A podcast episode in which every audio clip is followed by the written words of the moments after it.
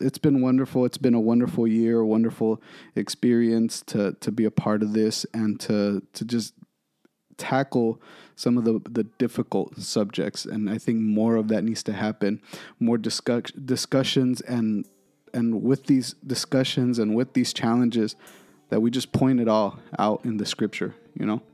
You know, for the podcast, I heard a preacher one time say, I don't want to be answering the questions that nobody's asking. Because I be worried about your soul, why you still be doubting you got a soul? Like you need to see to believe these things, but you believe things that you've never seen. The feelings and hopes and dreams, the future emotions and gravity. And sadly, everything you're rejecting makes this whole life a tragedy. And I got something to say, I got something to say, I got something to say to the world. And I got place to make, I got steps to take, I got cakes to bake, I got shoes to tie, I got mountains to climb, I got things that I really strive to do just before I die, huh? Tell the whole world all about Jesus Christ. So I'ma do all that I'm called to do. I'ma call on you so you can recall it to memory when you remember me speaking about the remedy of the living king. He's the one giving you everything, every good thing that you got, everything that you not. When you think that you hot, he's the one at the top that can make it all stop. He started it all from the very beginning, the very beginning. And when he finished. Welcome to the Milk and Meat Podcast. My name is Andrew Krimkovich with my co-host Aldo Beltran, and we have our guests. So please feel free to introduce yourself. My name is Jeremy Dillman, pastor of New Mountain Church, and LG Briones. So we wanted to do an end of the year episode, and hopefully I'll be able to actually put this up in one day. We'll see.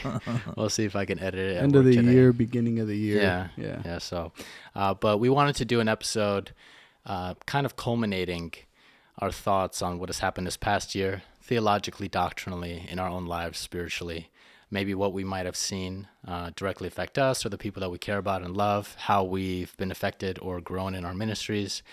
And I just thought this would be a good free-for-all conversation. But I just wanted to start out by, I made a little list of some of the topics that we did have a chance on this podcast to approach and tackle. And some of them we went a little more in depth. Others kind of just grazed that topic. And everyone here has already actually been part of some of these, and that was really awesome. But we got to touch on prayer, evangelism, church attendance, salvation, the gospel, the Holy Spirit, speaking in tongues, New Age spiritism. That was actually one that I really want to go more into one day.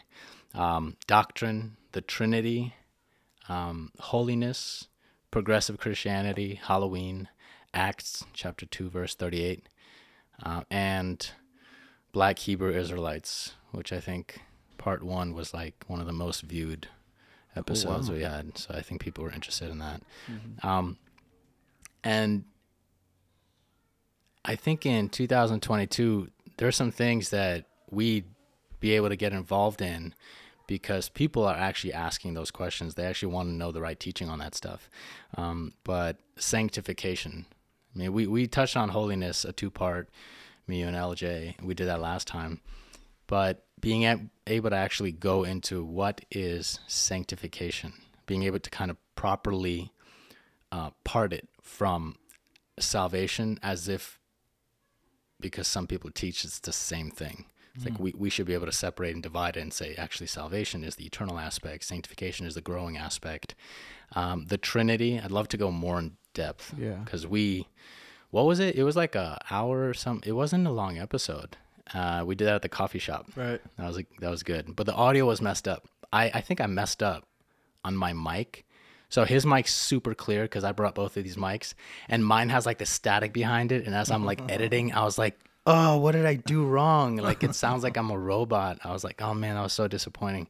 But man, just being able to kind of go into it and teaching what is the Trinity, what is this understanding of the triune, the one triune God, and why is it important to understand it rightly so that we don't, because you know we come from a oneness background, and we're taught that anyone that is a Trinitarian believes in three gods, and they're lost, and they're unsaved, and that's that in general, parting from true believers for the wrong understandings is a terrible thing. And that happens with false teaching. It happens with false doctrines. So I'd want to be able to go into that, kind of breaking down a description, a faithful biblical one of the Holy Spirit from Old and New Testament descriptions alike. Apostasy, actual apostasy, showing what it means to actually walk away from the knowledge of God. as it is juxtaposed to the view that you can lose your salvation, which is a false view. It's not a biblical view. So what is real apostasy? The Satan. I started saying it that way, the Satan, because that's what it is in Hebrew. That's what it is. It's the deceiver. It's the adversary. So the Satan is actually the right way to do it. The mark of the beast. We started kind of talking about this a lot. Yeah. And I think it's important for people to get that, because people, it's funny to think that you can over spiritualize something concerning the God who is spirit, but you can over spiritualize some things.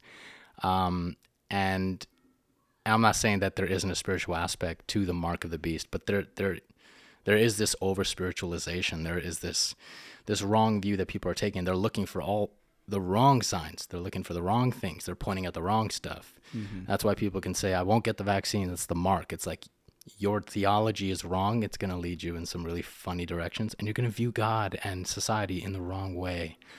And maybe you might stand on the wrong hill to die on the wrong hill for the wrong things, because you have a wrong view of what Revelation teaches. The wrong and the right church, like as far as congregation-wise, if someone's looking for a church, worldliness, faith, sacrificial living, and the anointing. Those are some of the topics that, as I made a list, I was like, I really think we can dig into and study that. I got part 3 of Joe Beakey's and Paul Smalley's volume 3, and it's, what is it, Christ in the Spirit? The Spirit and Salvation. So, did you read the first one? I have been reading. I was going to give it back to you. It's good, right? Beakey, I love how they did good. So I totally recommend Reformation. What is it? Reformed Systematic Theology. There's 3 volumes. They're 1,200 pages each, and they're good. 1,200 good pages. I'm a little over halfway through volume 2. Volume 3 came in, and I'm excited to read it. But yeah, whenever you're done, I'll bring it back, yeah, just enjoy it. I mean, really get it. It's really, really beneficial.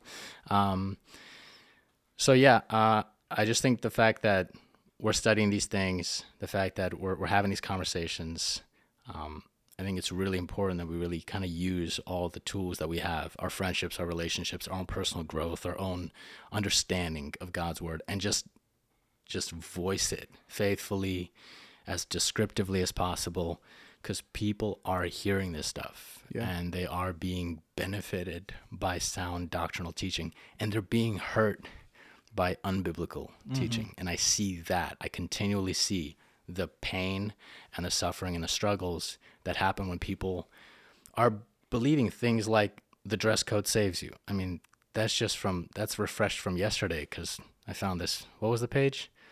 The Berean Holiness.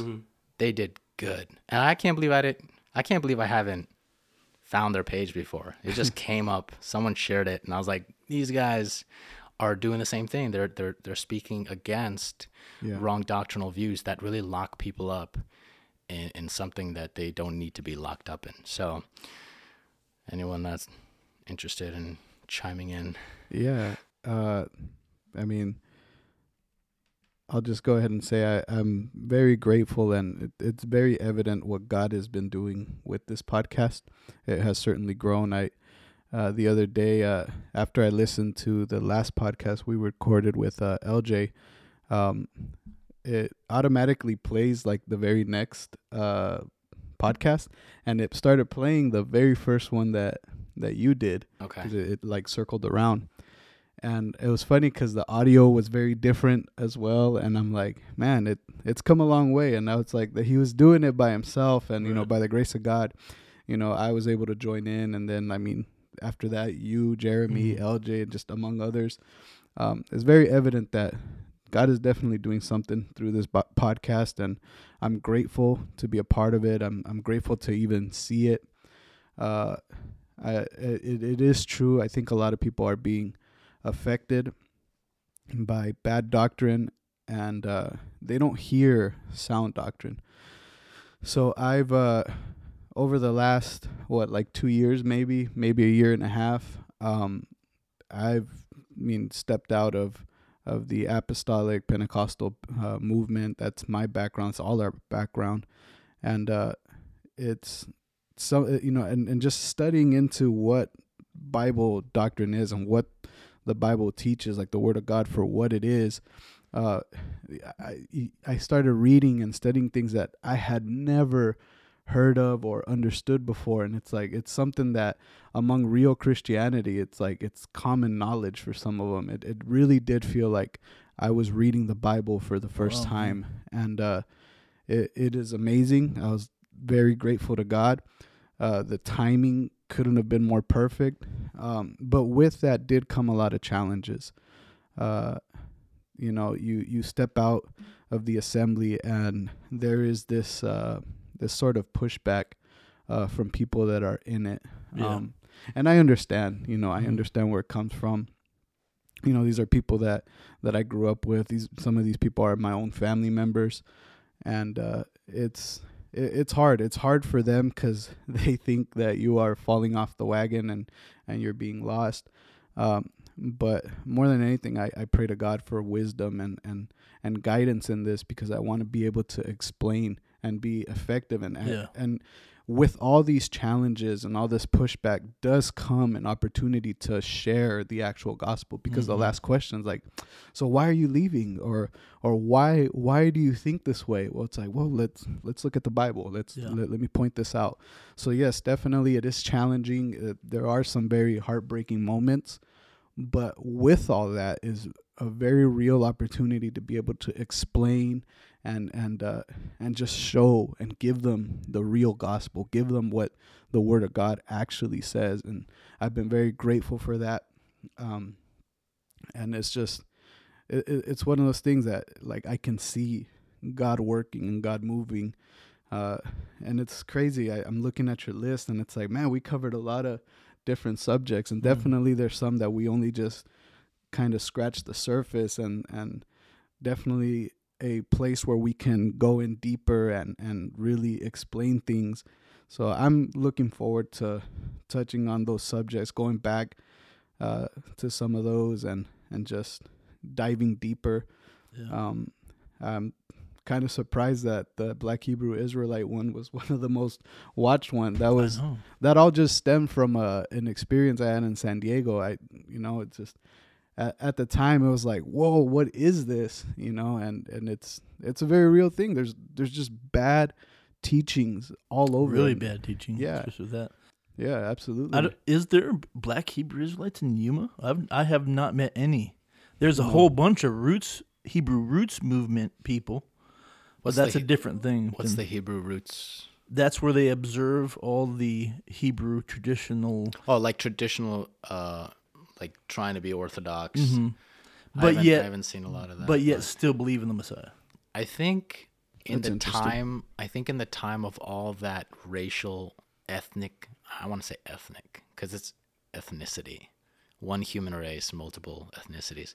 I think in the time when all of that was really, really bubbling and boiling over the time towards the actual. Last election, towards the end of last year. Was it last year? Yeah. In the midst of last year and the beginning of this year.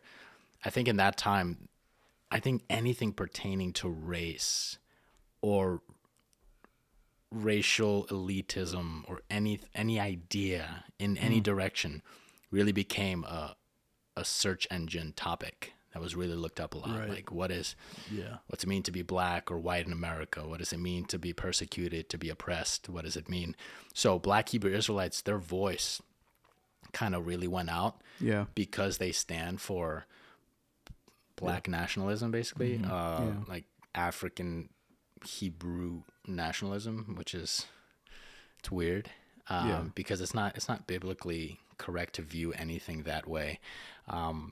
So that's why I think the Black Hebrew Israelite episodes were viewed a lot because there were so many videos of there were so many videos where the Black Hebrew Israelites would speak, and they would speak to the need or maybe to the marginalized aspect that some Black Americans, maybe Black Europeans, might feel or sense, and they would speak into that need, But when you view the theology, when you view everything else about what they believe, you'd be like, that's a hostile group. Mm-hmm. Yeah.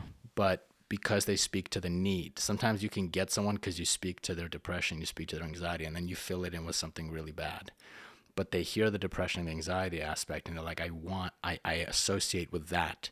And then you add in all the other stuff, and you realize, like, well, I still want that need met. I still have that view that I agree with, so maybe I can partake of some of it. So some people kind of cling on to a movement because they associate with some of it, and it's a really big part for them.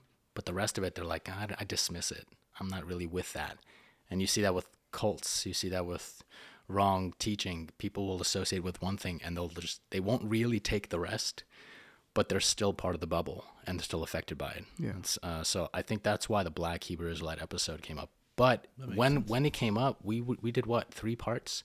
Yeah. After part 1, I realized people actually really wanted to hear this. I started like messaging, like, hey, are there Black Hebrew Israelites in Yuma, Arizona? Yeah. And I know there's some in Phoenix. But I was like, hey, I'd love to talk to someone that is currently a Black Hebrew Israelite. I would love to sit them down and talk to them. I'd love to discuss.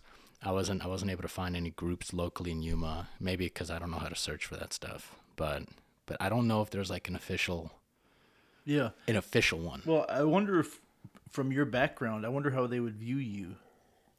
I'd be looked at as a false Jew, even though I'm a Jew. Okay. Because they look at those that are not actually black as the imposters, okay. Which is okay. Huh.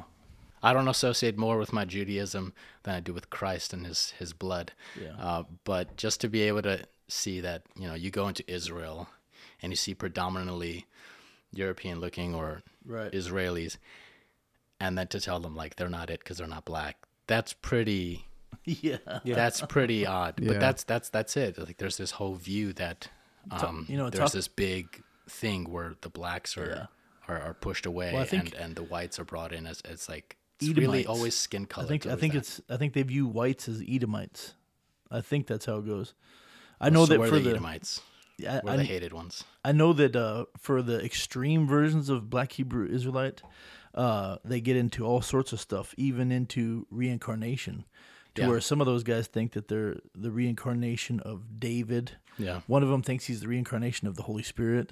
Like it gets so far out that it's a crazy heresy. Like, that's something interesting. It's almost like any false theology, like where they take the Bible and they make their own message. It always comes back to that. I'm somehow God. Right. I am somehow the one. Well, if you think about it, I mean, you go to Mormonism. Yeah. It's kind of like they are the new Jews now, because supposedly they have the second book.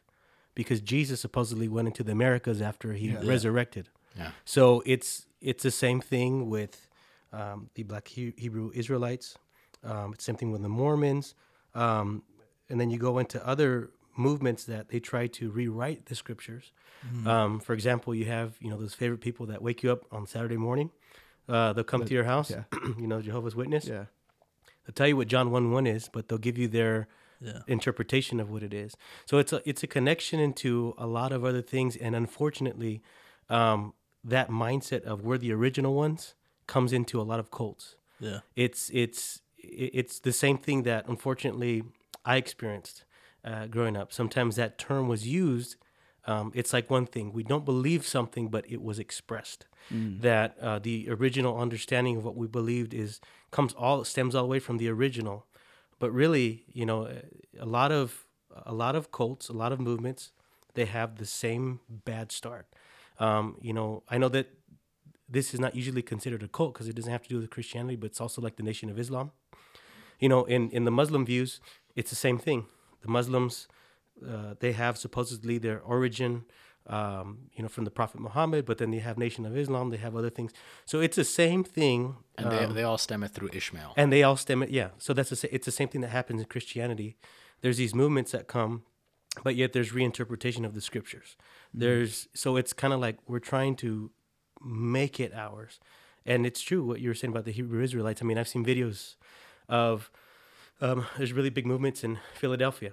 There was a preacher on the East Coast. Yeah, the preacher that I used to listen to, you know, they would have people or their groups go and, you know, their choirs go out and sing and try to evangelize. And then the Hebrew Israelites would come up to them and just start cussing at them and start. Yeah. Oh, so, yeah. And that's, but for them though, that's their practice because that's kind of like something holy to them to just begin to curse. And they, it's more of a racial, I'll go back to what Andrew said, more of a skin colored issue.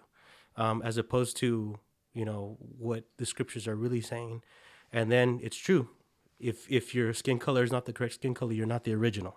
If you're white, which is very similar to Nation of Islam, if you're white, you're of the devil. You know, so it's kind of like the same thing. And that's not what we read in the scriptures. Right. You know, it the word of God transcends all, whatever your skin color is or whatever your ethnicity is or wherever you come from. And so that's, when you guys were saying that, you know, we can connect that with experiences that we've had, those that say we're the originals. Yeah. Yeah. I think it's interesting to consider that it might be very hard. I don't know how deep someone would actually look to find an actual purebred anything right now. Yeah.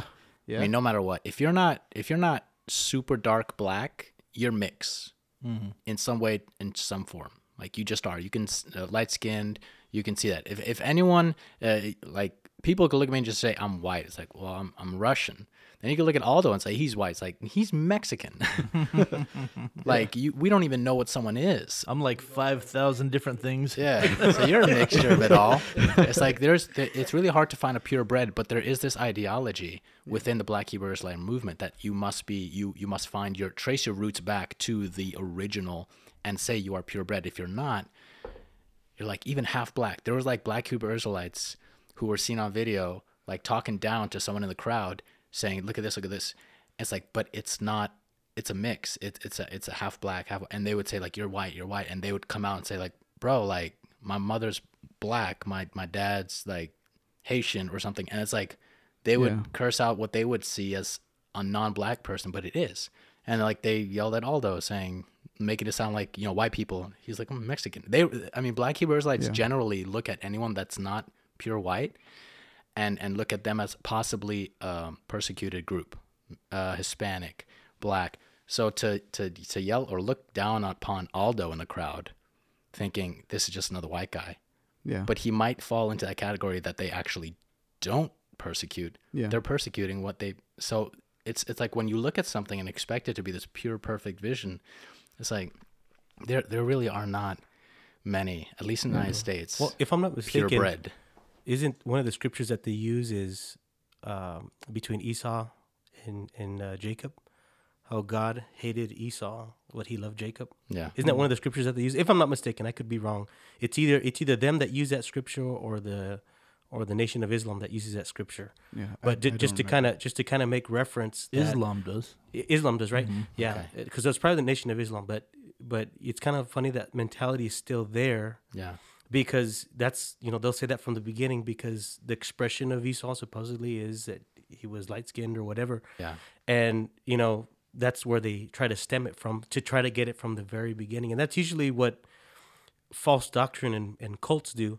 They'll grab a piece of scripture and they'll try to go as far as they can at the beginning and then say, this is where it comes from. Stretch it all the way. Yeah. You were going to say? No, I was going to say, I find a very interesting pattern. So with the Black Hebrew Israelites, it's like, you don't look like us, you're not part of us. It's crazy how far that can really go, because in the apostolic movement, it's like, if you're not wearing the dresses, if you don't have a clean shaved face, you know, you're not Christian. Oh. Like, I mean, not to point you out, but like your right. dreads, that would be like, oh, there's no way this man is a Christian. You know what I mean? Yeah. It's so crazy how deep that can really stem. Like it could go as far as like race to even like the minor details of somebody's facial hair or the articles of clothes they wear. Yeah. It's like they're trying to make. It's like you don't look like us, that there's no way you can be part of us. They try to make their own version of what God would deem holy, of what God would call their child. You know what I mean? It's so crazy. I'm noticing that pattern more and more. I wanted to point that out. Yeah. That is so interesting. I don't know where people even get that clean cut kind of aspect. Like, that's the clean cut. Clean cut could be with a beard too, but it's like when the oil drips down to the beard of Aaron, and there's a psalm about that. It's like there's a psalm about that. That's a praised thing. It was actually praised to grow out your beard, not to shave it. It was shameful to shave. Yeah. Mm-hmm. So I'm not saying grow out and don't grow out. I'm saying that has nothing to do with it. Yeah. It's a culture thing. It has nothing to do with it. It's not a principial thing. Yeah. Mm-hmm. Well, even John MacArthur said that when the Jesus movement was happening in the 70s and 80s, that the hippies were coming into his church, right? Well, he even makes the statement that we didn't change to look like them, they changed to look like us. And it's like, okay, but like, I mean, John, you're wearing a suit that came into style, a 100 years ago. Yeah. I mean, it hasn't always been the style. So you're just clinging to a style that you want. That's what people do, is they cling to a style that they want. You guys are talking about coming from the oneness background. I didn't come from the oneness background, but essentially I did come from a oneness background. I only cared about one person, myself. I went to Roman Catholic Church on Christmas and Easter, and like, I was just doing what I wanted to do. I was floating down the stream of life, not a care in the world, and until God got hold of me. So that's I think that when I look at what has happened this last year and what is I'm praying for to happen this next year. This topic of false doctrine, it's a constant. It's a conversation that never stops, actually, because you're right. It hurts people. It hurts people in believing something that's not true, and confusing somebody about scripture, and keeping somebody outside the doors. I mean, that's an endless amount of ways to be hurt by false doctrine. And so then it comes onto our plate. How do we address it then? That's the question, how do we address it? Because not every instance requires a buzzsaw, which a lot of us want to be buzzsaws, and we got to hold off, because there is the time for the buzzsaw, for sure. Mm. But then there's the time for the scalpel. That's what we got to kind of discern these moments in life where at all times does false doctrine get addressed, but how are we doing it? How are we working it out? Yeah, there's a precision to it, absolutely. And that's why this I think this next year is going to be even more different, because what we had a passion to do this year, we really wanted to get into doctrine. And man, you're right. Like, when I was going through this list, and I was just going through that streaming app that I upload all of the episodes, and then they shoot it out to all the podcast websites, I was like blown away, because this is a culminated list, but there's more than one episode to some of these areas, and there's more than one focus in some of these. There's some episodes I didn't even list on here, just because they were more general. We went into some serious stuff, but it's like, this is intense. We went in because of a false teaching on prayer. Yeah. And that was a 2 or 3 part, and it was like teaching people to declare, or teaching people that they will always heal, or teaching them to expect it, and to beg for the healing through speaking in tongues so that it would be more affirmed. It's like that we opposed that view, because that was a false teaching, and that's gonna affect people's entire prayer life. Absolutely. I mean, if it was someone, I mean, there's stuff that doesn't matter as much. There really is such thing as secondary issues. We did an episode on what was it? Do Theology Podcast? Was it their list? The chart. I think we covered like just the first part of it. Yeah, we covered some part of the first table. Yeah. Like, they have 3 columns. One's like primary stuff. This separates Christians from non-Christians, most likely. Then there's secondary stuff. Probably separate churches from churches, but not the church. Like, it's still Christians. They just might not congregate because of how they handle them. And then there's stuff that totally up to you. You might separate. You might not hang out with that Christian, but you know they're Christian. You just don't feel like. We want to approach the first column stuff, the stuff that really does separate non-Christians from Christians. Yeah. And then let's talk about the second stuff that might separate congregations from congregations if they're viewed in an unhealthy way. Yeah. But just kind of going through that, I was blown away to see how much we actually got into because we started talking about the prayer thing that actually separates believers from other believers. Yeah. Like, to view prayer in a certain way, you can actually separate from other believers, calling them like unsaved, unholy, unclean, sinful. I mean, there's people that say you must speak in tongues in your prayer language. That's the way we've done an episode on speaking tongues. My conclusion, I believe the Bible's conclusion, is it's not a prayer language. It isn't that. But if someone should choose for some reason, like we're able to agree, if someone should choose on their own personal time, in their own privacy, or to practice what they see as a prayer language, okay.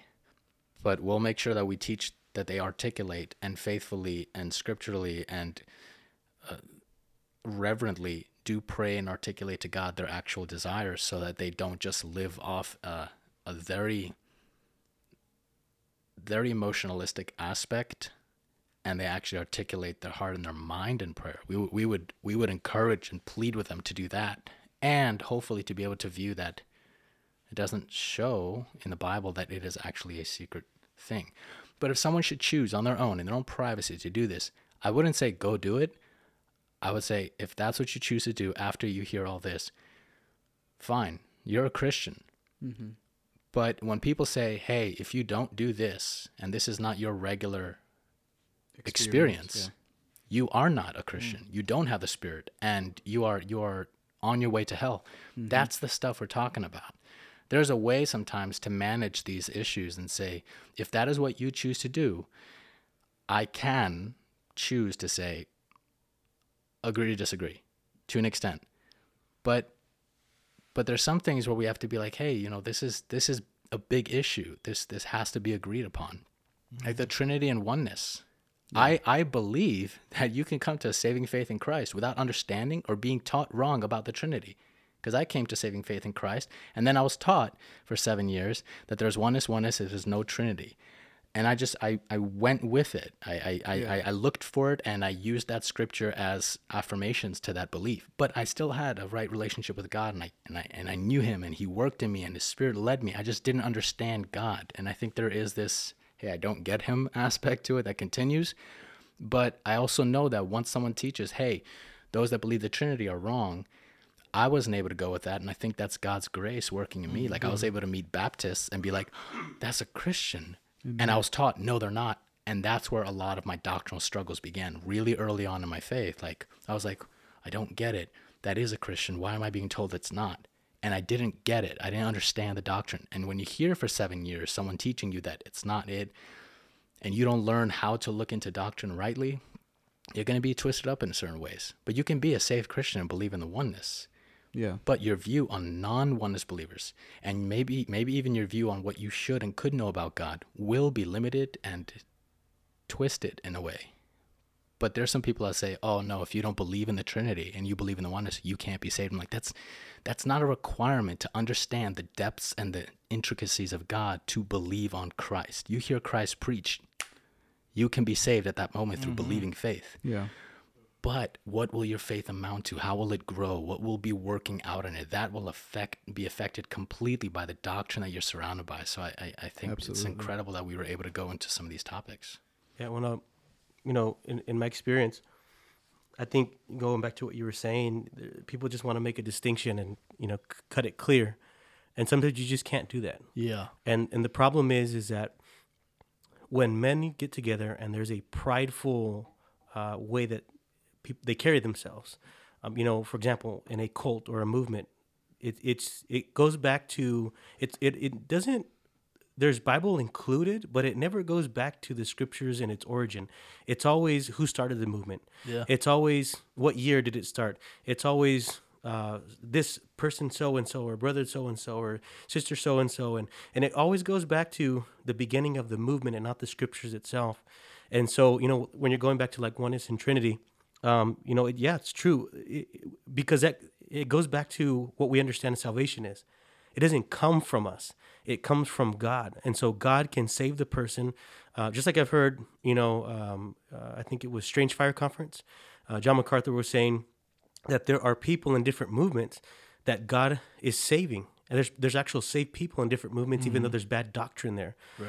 And so, now that I have studied and I've had asked the Lord to work in my life, and I can actually go in there. And I like how Dr. Brown said it in a debate. He said, I can just simply accept what is written in the Bible. And that's how I feel now in my life, is like I can go in there and I can accept it. But I think what happens in our lives is that we begin to study the scripture and not just take the word of somebody else for it. You cannot try to serve the Lord, and even less try to put your salvation on the understanding of another person.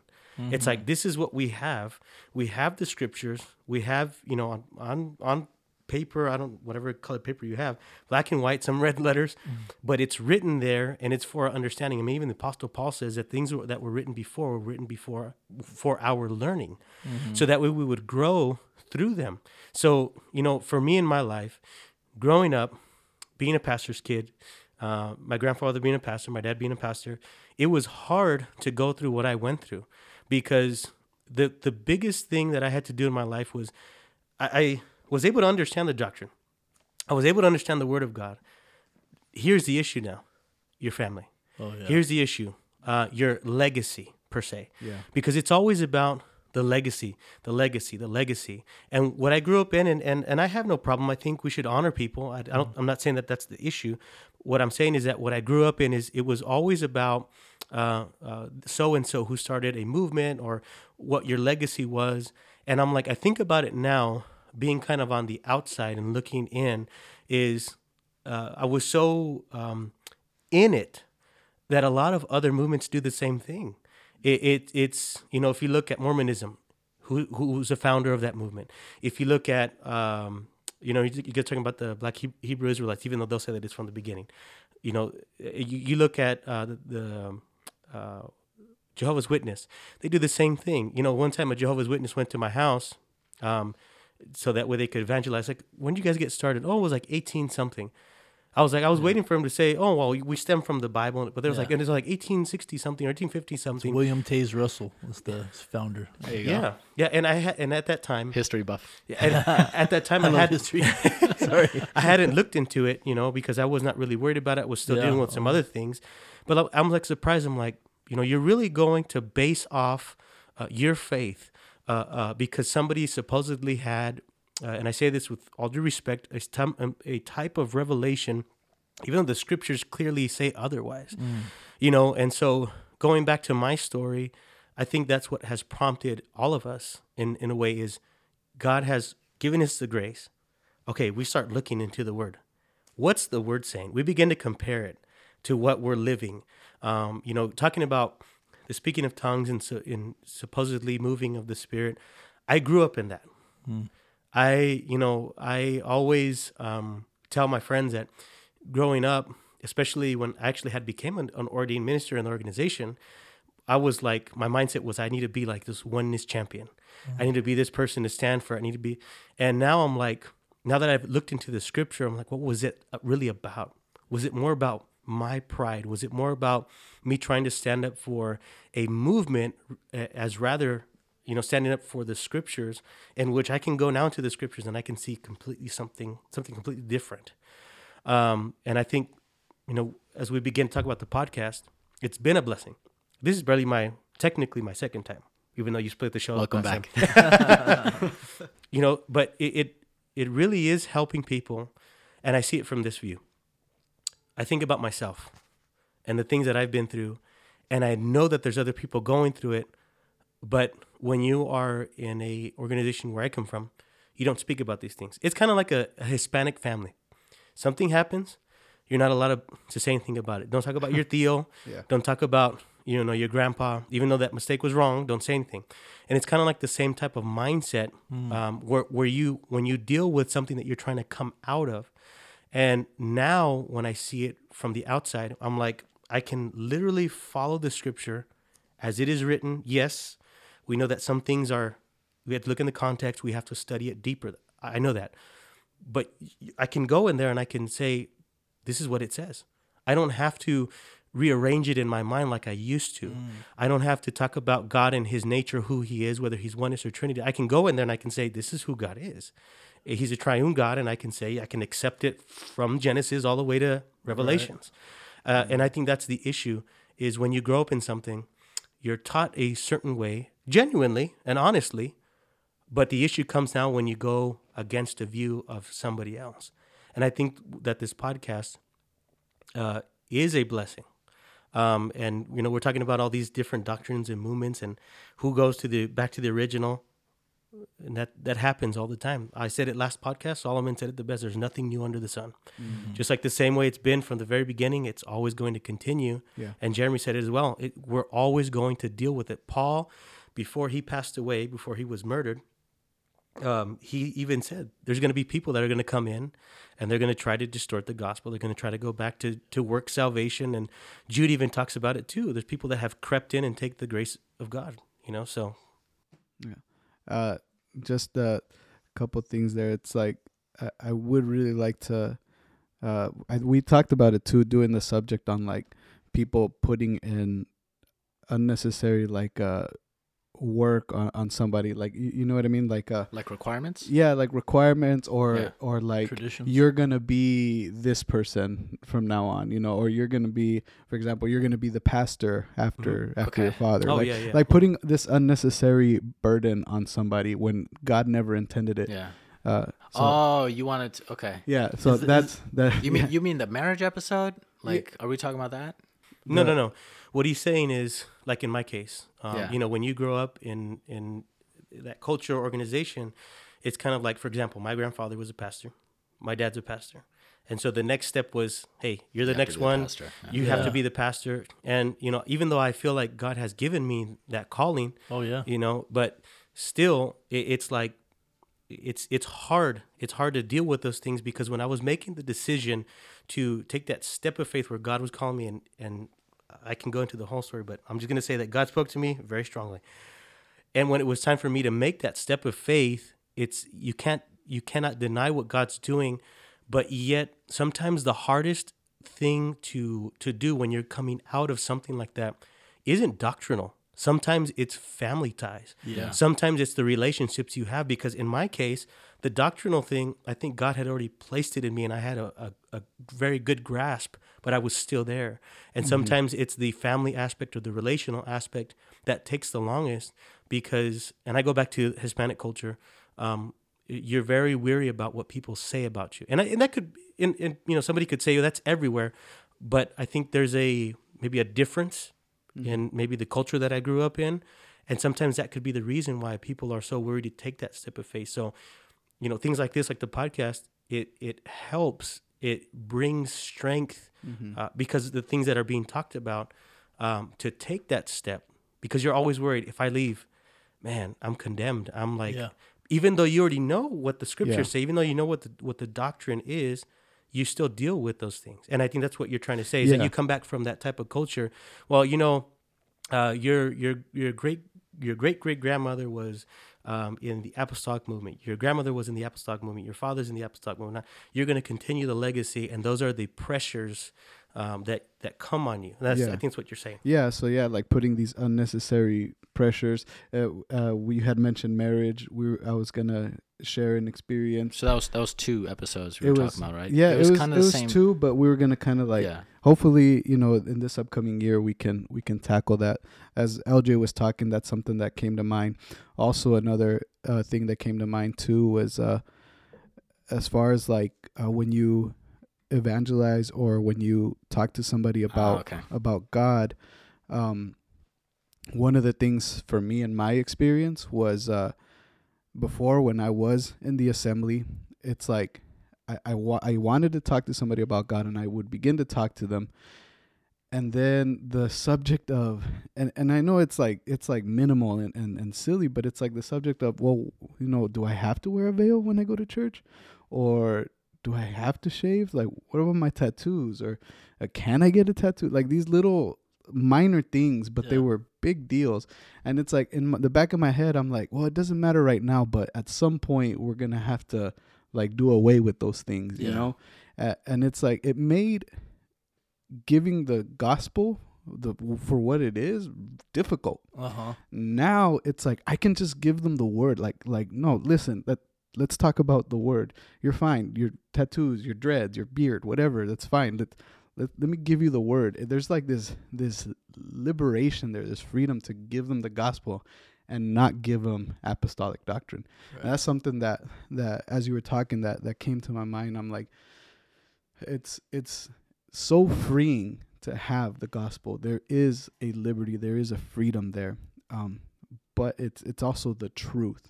And yeah. You don't have to hide behind anything. You don't have to add anything to it. It's sufficient enough to save. And it's something that I'm really grasping now versus back then where it was like, I have to teach them to be apostolic. No, it's like, I just got to teach them to be Christian. I just got to point them to Christ, you know? I think people, they go in the wrong order because as far as the word always preaches, it never preaches standards to non-believers. It preaches the gospel of repentance and faith toward Christ, towards those that haven't yet put their faith in Christ. After you've put your faith, there are these expectations, and they're clearly spelled out, some of them more vague, some of them about personal decisions of how you handle yourself or conduct yourself among different crowds. But generally speaking, there's never a command to obey the standards for those that have not yet conformed to Christ in surrender and trust and faith. Because you're not here to impress God with how you act. Yeah. You're here to die. Mm-hmm. Die to yourself, die to your sinful ways. Recognize that your sin has been required of Christ's own sacrificial suffering on the cross. Like, that's your sin, none of his. He didn't perform a thing to ever be up there. He was there never for any of his own deeds. Like, if all of us on earth never existed, Christ would never have gone through that. He had nothing to be chastised in that way for, to be condemned for. So every time we look at Christ on the cross in our mind or in the Gospels, in our memories, in our thoughts, it's always we individually have done enough for that to be a requirement, but not Christ. So someone to be told, like, hey, you're going to need to change. It's like, don't preach to the flesh. They're still unsaved. If they're still unsaved, they're living in the flesh. You're preaching to a carnal mind, things to sacrifice of carnality. But if this world is all they've got because they have yet to come to Christ, how are you going to tell them, like, hey, you need to get rid of these parts of the world? And that's like, this is all I got. Yeah. They're not running to Christ yet. Right now, they're just making adjustments. It's like that's why breaking away from addictions and breaking away from bad habits is so hard for many people, because you're telling them to break from the only thing they have. It's just the world. It's like they got 100% of the world. They could chase after it however they want in their mind. And you're telling them, like, hey, you got to cut 50% out. It's like 50%. So I'm living 50% of a life. Like, for them, they have no second life. They have no other views towards heaven. So when you come to Christ, it's like you can't have 200% of the world. It's like you have 100% of Christ. Now rid yourself as much as you can, because you have your feet planted in heavenly grounds. And now everything else, like, get away from it, part from that, because you already have, So it's easier to part when you have holy affections. It makes sense. Like, you have your bride. Husbands, now get your eyes off the things you don't have. Yeah. Wives, you have your groom. Get your eyes off all that other stuff. Like, set your eyes on him. So in the same way, you have Christ, you have life, you have eternal life. Get your eyes off the world. It's only tearing your attention and your affections away from the one who you really have forever. So to preach standards in evangelism, although the gospel might be intermingled into it, and you can see someone come to a light bulb saving faith, you are still approaching it wrong. Now, that doesn't mean don't go out anymore. Yeah. Paul was fine with people preaching Christ out of arrogance or out of just trying to make him suffer more in jail. It's like, oh, look, this guy, he's in jail for some person named Jesus who died and resurrected. However they preached it, someone could hear that and be like, what is that person who's mocking mean that someone died and resurrected? Mm-hmm. There might be enough question. There might be enough to investigate, to come to a saving faith, even through arrogant people that are preaching by making fun and making satire out of the gospel of Christ. So Paul was like, I don't care. I'm not saying shut up. I'm saying keep on throwing your offenses at me, because you're preaching Christ unwantingly. Mm-hmm. And enough people can hear it, because Paul knew that you're saved by faith in the message preached about Jesus Christ. So if someone hears it, even if you're cursing Jesus, go on. I'm okay. You're talking about Jesus. You're talking about his death, his resurrection. You're talking about me in prison for this faith. Someone's going to hear it and could come to a saving faith. So fine. If you're going to hate Christ, hate him out loud. That's fine. Mm-hmm. Paul's not saying curse Christ. He's just saying, I don't care if they want to live their life that way. It's not going to make the cross less powerful. It's not going to make salvation less attainable. So when we preach standards, we're telling people who don't have their feet at the foot of the cross and their knees bent down and their hearts humbled, we're telling them to act like it. And you can't do that. So, but one thing, when you were talking about the putting undue pressure on people, there was an episode we wanted to do. Yeah. And it was about, we see in a lot of churches, when two, let's say two youth, by youth, I mean like teenagers or whatnot, and they fornicate. And now the demand is you need to marry her. Yeah. And you marry them. And then their life turns out ugly. And we're like, what? And I made that comment, which is what made me want to kind of go into one of these days. Yeah. We're legalistically approaching the most sacred human relationship that is supposed to bring glory and honor to God in this world that exists. And we're in some ways we could be, I'm going to just say, we could be mocking that institution by demanding someone force their way into it and then think that we've just done God some thumbs up, even though he's dishonored in every aspect of that marriage, because that marriage doesn't care about God. It doesn't care about each individual. It only cares about the sex. They only care that mom and dad now let us have sex with our boyfriends or girlfriends, whoever it is that they have. Like, hey, look, like we saw a wedding where both were laughing because they know we're allowed to have sex now. The church knows and it's cool because we're getting married. Yeah, their marriage is a sham. Yeah, and it's like that's the circumstance. Yeah, you guys live like a soap opera or something. Invite me to these weddings. No, yeah, the exact words though is like, we're gonna make it right by doing this. Yeah, it's just horrible. But it's an institution that's supposed to bring glory and honor to God in the way you live it. And when you say like, hey, you guys have done this sin, now you must get married because that's the way to get it right. It's like There, we have to have that preaching of the gospel and the expectations and requirements of marriage in that. And it can't just be, you are now making it right. It's like you are commanded in your promise before God to honor and sacrifice for this woman because you are reflecting Christ to the world, even if you don't want to. Your marriage was something created in the Garden of Eden before sin between Adam and Eve. You are reflecting all that Christ wants to do in a marriage. And woman, you are reflecting all that Christ wants to do with the church in their relationship to Christ. You are literally saying, this is the gospel, even if you don't want to. Yeah. You are saying it in your marriage because marriage was created not by legislation or governments or people's preferences or any colonies. It was created by God in a sinless environment in the Garden of Eden before sin ever entered in. Yeah. And there was that already headship and submission and that you will be for work and you will be for help. There was already that relationship before sin. That was already there. And Christ wasn't even prophesied yet to Adam and Eve because they didn't yet sin, and God didn't yet say, you know, he will crush the serpent's head and he'll bite his heel. None of that was even happening yet, and yet Christ was already being foreshadowed in the marital union because Paul says marriage is like Christ and the church. Mm-hmm. So Christ and the church were already preached before sin in the Garden of Adam and Eve, in the Garden of God with Adam and Eve. Yeah. When you tell someone, get married, you have to make it right, you're telling them, do a godly work, even if you don't care about it. Yeah. And do it. And this, it's like we have to view marriage as much bigger and more important than that.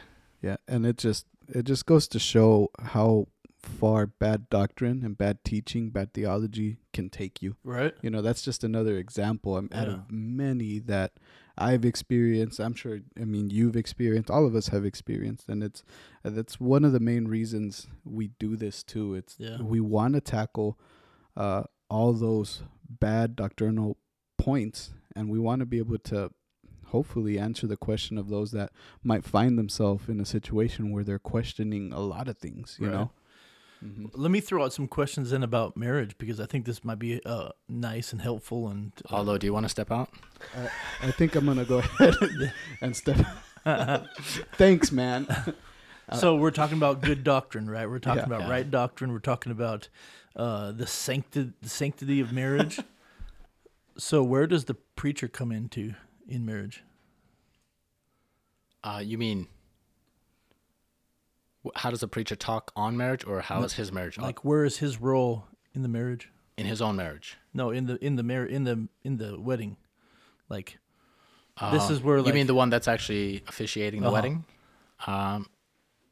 If I can understand, the preacher is there to pronounce and bless and praise that commitment being made, maybe to remind them or to encourage them and edify them on their commitment and the expectations.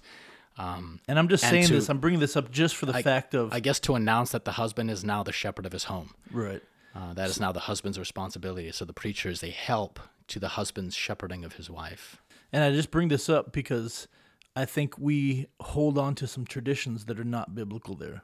Oh, like when you think that the preacher now is the shepherd over that home or things like that? I've seen that. Well, that's not good. Could any believer fill that role of officiant?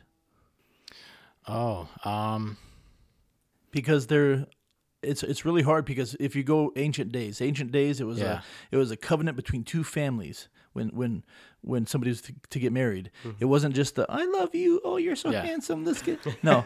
It was like a bam, like this is a big thing. Like this family agrees to come together with this family, and it was a big deal, you know. It was a covenant, and that covenant in the ancient days, the covenant of the even like Mary and Joseph, like the betrothal, essentially that's marriage. Yeah. The betrothal you would need to get legally divorced from back then. Oh, okay. You know what I mean? So, because Joseph was going to divorce her quietly before he actually wedded her, so there was already an official aspect to saying, will you marry me? It's already official. Mm-hmm. Although they still do not consummate their marriage until the actual marital day. So there's still no fornication, still no adultery. Yeah. Okay. So now flash forward... to today, where does that officiant come into, right? And I'm not against. I've done like 30 weddings. Yeah, no, life, I think the officiant. I think I'd love to hear your perspective, and you can chime in. If I you think don't the know, officiant, I'm single. you can still talk about marriages. You're single and ready to mingle. You can still. You hear that, ladies? His address is, what are you? Phone number 928. He likes long walks on the beach. Absolutely. In Yuma, we're always on the beach. We just never really get to the water. By the lake, sorry. We're always walking on the beach here. This is the desert. I think there's that. What's that donut that goes down the river? The float down. He would love to do a float down with the green water and the turds floating next to you, probably. Yes, we have very dirty river. Apparently, it was like the biggest, most agricultural or not species wildlife diverse river in America. Yeah, I think in America back in the day it was the thing. Man. It was the biggest. It was like the widest. It supported the most natural life or something. And then they dammed it, like dammed like to hell, but they dammed it. They stopped it up in several areas to make water go in wherever they go. And it's now it's just ugly. It's a little bigger than a stream now. Yeah. It's just messed up. It's polluted. It's horrible. Well, because they can release water from the dam. Yeah, and they can charge for it. So that's how like all the guys that run the canals. That's how they get their water. They buy it, and it's let free from the dams. And comes. That's amazing. Mm-hmm. Like we found a way to make something that's just. God just provides, and we're like, hey, let's charge for that. It's like, thank goodness. You, God. Now I'm going to make a lot of money. Where is it? Is it in China? Is it in China or something? They're selling like bottled or bagged air. Yeah. Oh, really? Yeah, I've seen that. It's not going to last long. I mean, you're basically in a polluted environment that's heavily populated, and you can buy this like one fresh breath of air. It's like what we do when we step out to like... You have to go to a store and buy that experience. Wow. So, thank you. But as far as officiating... I personally still think it should be a big thing as far as that goes. I really don't think this should be one of those small things you kind of do in a court with just you and the judge and sign the papers, you're married. It's like... Well, you can't because it has to be a public thing. Like, it has to be out in the public. That's... From the beginning, it's always been out in the public. Well, I'm saying they're doing it now, right? You go to the courthouse, you sign the papers, you're good. Right. You need one witness, and you don't need to know them. You could just pull them out from outside the courtroom. Yeah. Mm-hmm. But what I'm saying is I still think it should be a big thing, because this is a profession. This is a confession. This is something being done amid your family, friends, relatives, people that you know, because there is this like reasonable accountability. There is this like unashamedness about this, just like your faith in Christ. It's sad that there's underground or secret churches in persecuted nations, hostile nations, where they have to get baptized in secret because they can get literally killed the minute they get baptized. That's crazy. It's sad, but you know, it's fine because that's the circumstance. But in an environment where you're not being beheaded for getting married, the fact that there's so much secrecy, there's maybe so much like, what is it? You go mysticism, and run away, you run away and get married. You elope. Like that, the concept of that, it's like, this is a public profession. This is, this is you stating to all the people you should care about, or however many you can invite, hey, she's mine, I'm hers.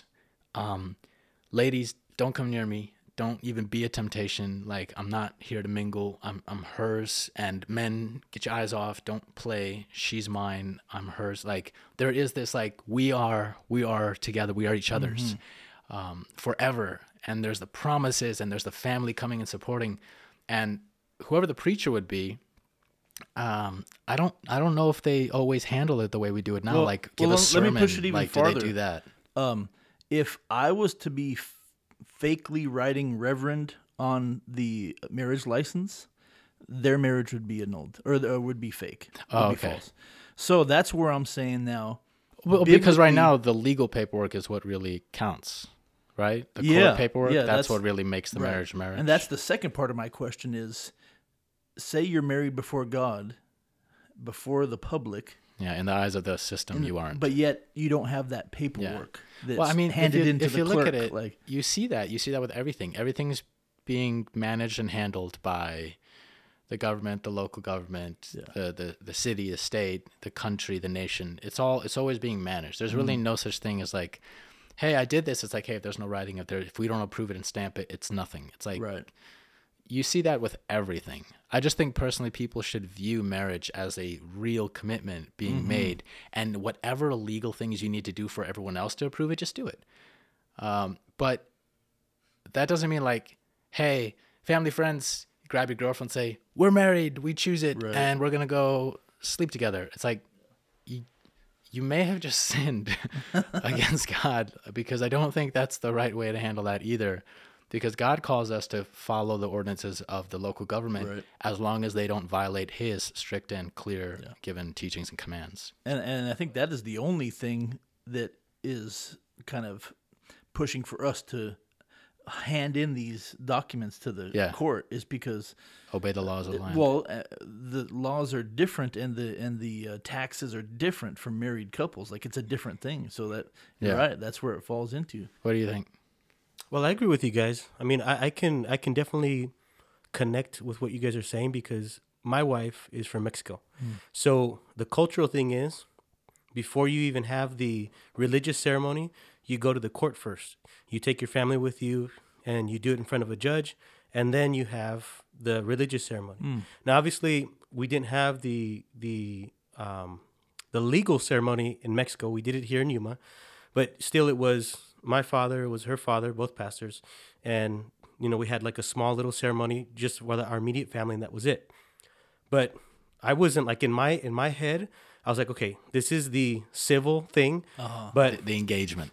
We're not going to our new apartment together. Okay. You know, we waited that week, and then on the Saturday was the religious ceremony. We did the wedding at the church, and that's where now I pick her up, put her in the car, and take her with me. You know. So, yes, definitely, I think it does tie into honoring the laws of the land, because, you know, you talked about tax issues. You know, unfortunately, there are married people. Yep. They do their taxes illegally. That's right. I'm not trying to get into that. That's their decision to do it that way. But I'm saying, you know, and when we don't do things right, when I'm not reporting something in my taxes, I'm not honoring God. Right. I'm supposed to be honoring God with my life. So going back to the marriage aspect, there has always been some type of ceremony, even in the pagan, in the biblical pagan times. Yeah. They would do this whole ceremony. It would be like for weeks, you know, and you can kind of you can see that in the example of the scriptures. We go back to Mary and Joseph. Yeah. There was these whole things going on. So I do believe that the pastor plays a role, or the minister plays a role there, in a godly wedding. Right. Or even I'll even go as far as saying, let's say if you have friends that are not even in Christ, but they call you as an ordained minister to go and to do the wedding. That's right as well, because once again, marriage in itself doesn't belong to the state. It doesn't belong to the government. It belongs to God. It's a God institution. Mm-hmm. And so because of that fact, I think there always has to be a person of God. Yeah. I think that's where it's at right there. Yeah. The person of God.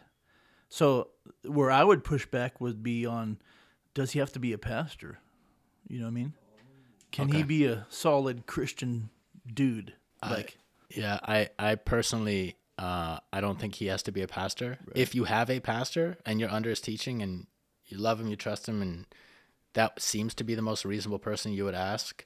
I know some people. I went to a recent wedding where I got that cross, and they had one of the assistant pastors who they more closely connected to than the head pastor, even though they were amicable with all of them. Right. The assistant pastor was like their mentor, and they had, was it even a pastor? I think it might have just been an ordained minister that they asked, because they had a more discipleship kind of relationship. Right. So like they wanted that brother to marry them officially, and they did at the church.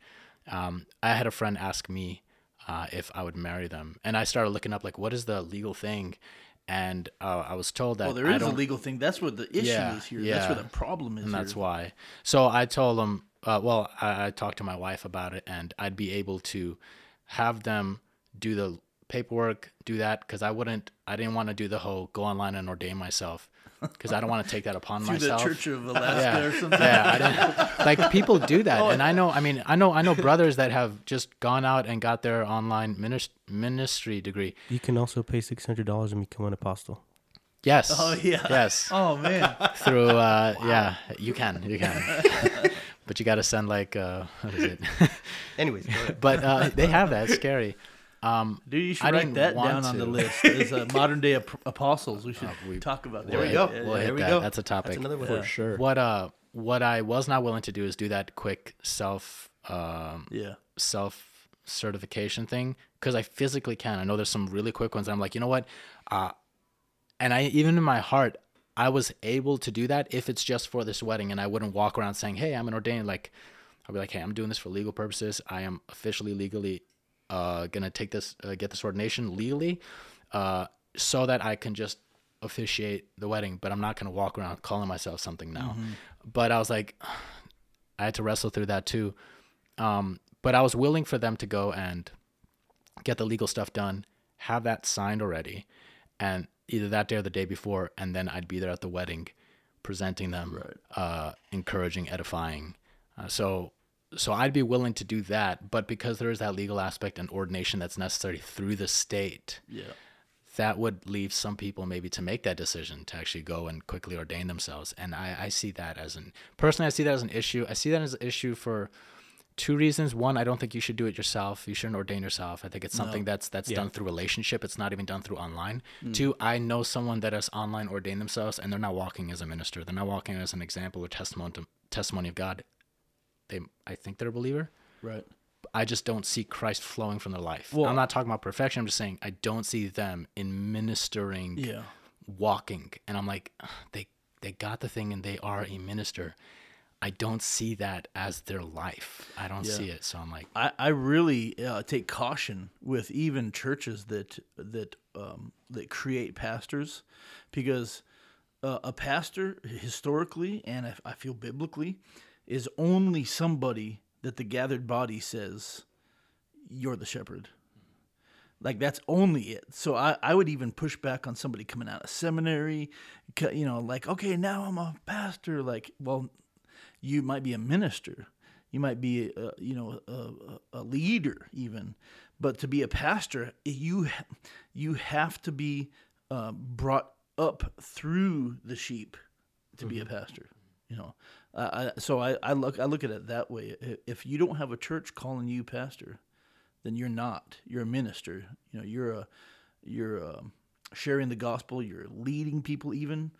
But if you don't have a church that's calling you, pastor, that's where it comes down to the point. I think it's because there are churches where for some reason the pastor leaves or goes somewhere or dies, mm-hmm. and they don't, in their own eyes, they don't have someone in their midst that is pastor material, like ready to shepherd. Sad. And that's when they start. Yeah. It is. Yeah. I think pastors should always be kind of preparing the next, ministers that they're like pastor's life. I can't imagine it. I just know. Just through a little bit of the discipleship that I do and the personal relationships and dealing with pastors. Yeah. I mean, I've had multiple pastors on these podcasts and I deal with them and I know where they're at and I know the responsibility and weight on their shoulders, like respectively, like just from viewing and talking. It's a lot of work even to prepare your heart and know that every day you wake up, you have people that do rely on you. Oh, yeah. And you are required through your commitment to God and through the calling on your heart to be ready for them, give food to them, like prepare your heart so you'd be a fresh abundance of God's mm-hmm. word and his supply for their needs and for your own needs, your own family. That's... Yeah. I don't know that Sunday weight. Preaching is just a little tiny portion. Yeah, some people think it's Sunday. It's like everything leading up to Sunday, that's wild. So it's sad to have the need for a pastor that can't already be trusted upon from your own congregation when your pastor leaves, dies, or whatever happens. And for that reason, I know that there is providence that God does bring about through education, through all that. Oh, yeah. And just sends in a pastor mm-hmm. who might be brand new in that role and just appoint them as pastor. But I also know that thankfully there are some wise ways of handling that. Like I've seen how there's an interview. There's he mm-hmm. meets a congregation. They give him an interim period. Like, hey, see how you click with your people because you will now be the one they expect to hear when you give the word. I think it's really wise if you bring in a pastor out of nowhere who doesn't know and never knew them to see like, hey, give them a period before you say, this is now your pastor. It's like, hey, this is minister this, whatever he is. We're going to see if he might be the next shepherd that God is appointing over us.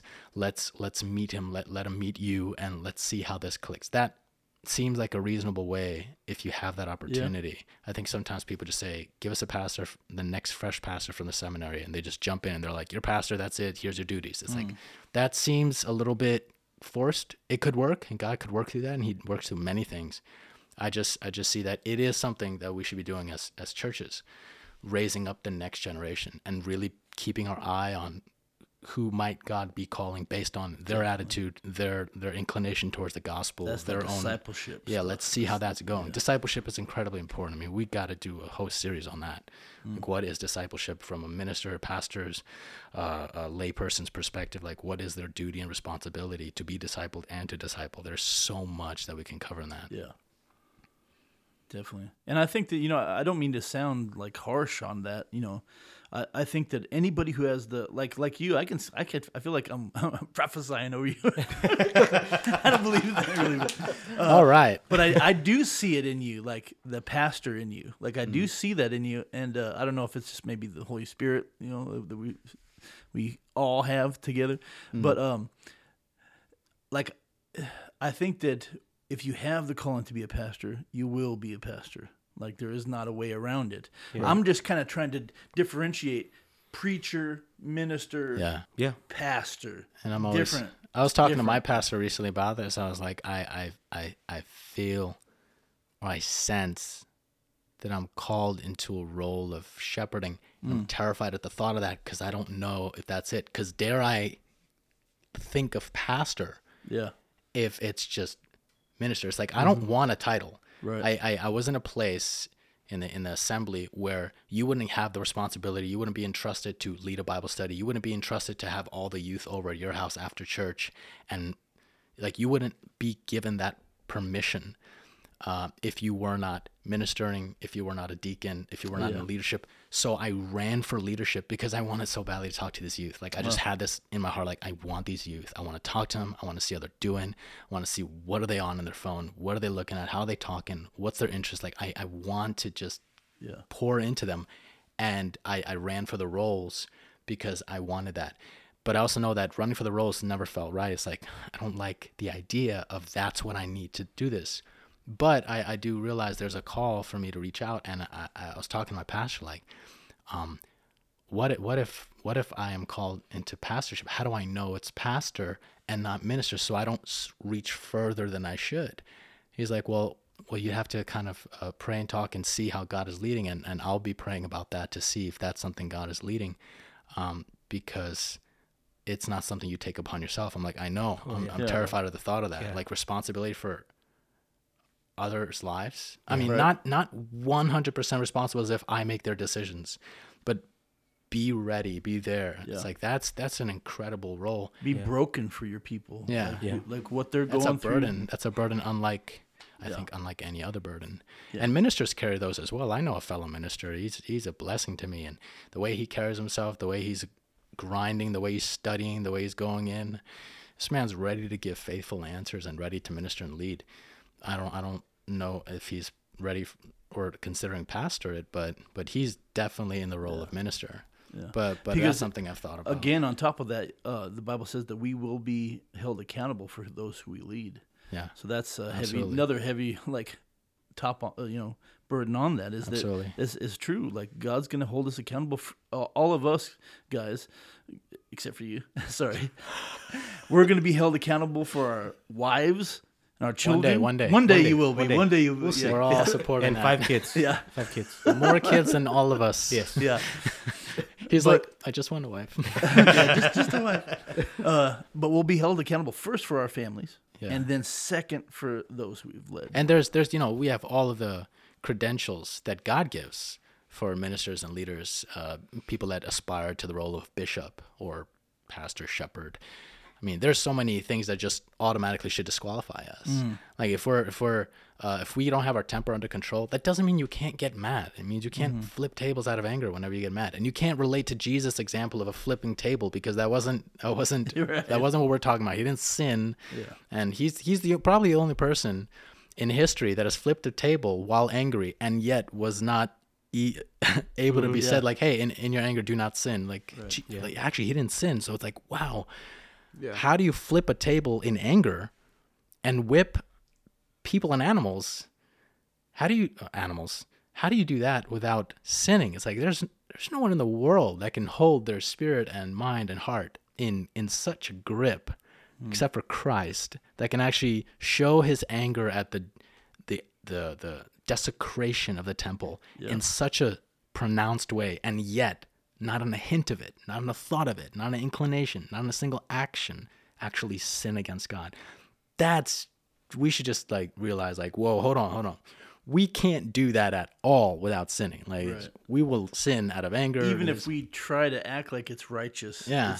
Or even if it's a little bit righteous. Even if we do it. We fail so bad. Even if we do it like Monk. You guys ever see the TV show Monk? He had to play an angry role, and he had to get on stage, and he had to fill in a role where the guy flips the table, but because he's so OCD, he can't flip and make a mess.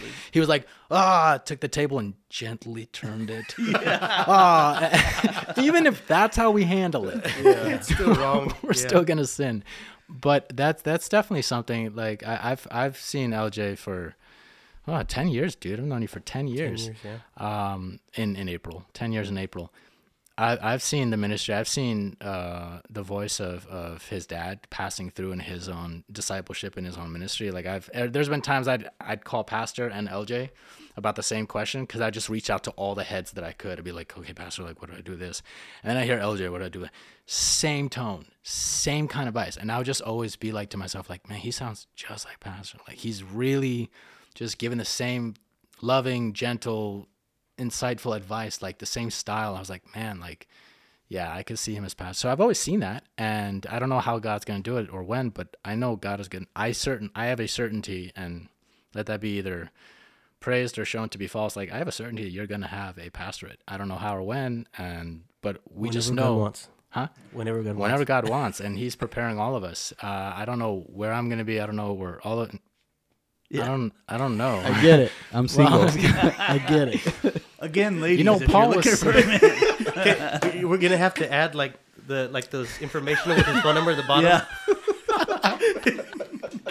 If this was live, you'd be getting texts. We need his Facebook page. What else do you have? Just the 5 questions you have to ask to see if you can get in. You know how on a Facebook group you have to answer a few questions? Yeah. The 5 questions so you can actually text this person is it by grace through faith alone? But yeah, so it's definitely, I certainly see that, and I think I see that the Spirit leads us to desire or think or consider some things. So that very well could be just more confirmation, more certainty that we have, that some of us are heading for the pastorship. And that's why studying and knowing the depths and the truths of Scripture and being able actually to argue the point tactfully and necessarily, and knowing which hill to die on and which one to just let it slide. That's so important. I think this could actually be a blessing for all of us to learn and kind of navigate those as well.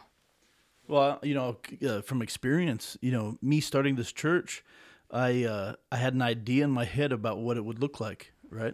And how the people would be and how it would look. And nope, sorry, not at all. God's bringing all sorts of different kind of Christians to us. It's the vast, array of Christendom, charismatics. I've got reform guys. I've got everybody in between, you know what I mean? Yeah. And so now I'm like, I feel God has said, okay, so now these are your people. How are you going to lead them? There's going to be different tactics and different advice and different ways of handling each individual person. And I have to be able to do that. I have to be able to care for them. Now, it could come down to where maybe I have to be strong with some, and I have to discipline, even like in a way, the church discipline thing. Or, it could be the opposite, to where it's like, I just encourage them and they just go for it. You know what I mean? So it's such a mixed bag that I think that's where the pastor comes in to be, well, how do I effectively lead all these different types, right? Because it's not going to be that. Like I've messaged a guy recently, because in my parents' hometown, he just started a Reformed church, this Douglas Reformed Church, and so I messaged him and I says, "Man, I'm soupful. I am full of soup. But, I'm super grateful that you've started a church in my parents' hometown. And I still got family there, and." I just wanted to encourage him, about this venture. But I guarantee, even him, in a town that's mostly Roman Catholic, I guarantee his church doesn't look like he thought it would be either. Oh yeah. So for the pastor, this is like, how are we leading? And you know what? I've seen a theme from what all we've talked about today, right? We talked about the false beliefs and how it always comes back to the I or the me, not to the Scriptures, right? And then we talked about the pastor thing, and we talked about the officiant in the marriage. So, I heard a pastor one time say that the ground is level at the foot of the cross. And I love that, because we want to, in all our Christian traditions, we want to have some sort of hierarchy. Okay, I'm the guy, or he's the guy, right? Like we even if we are not the person, we're trying to put somebody else up on a small pedestal, right?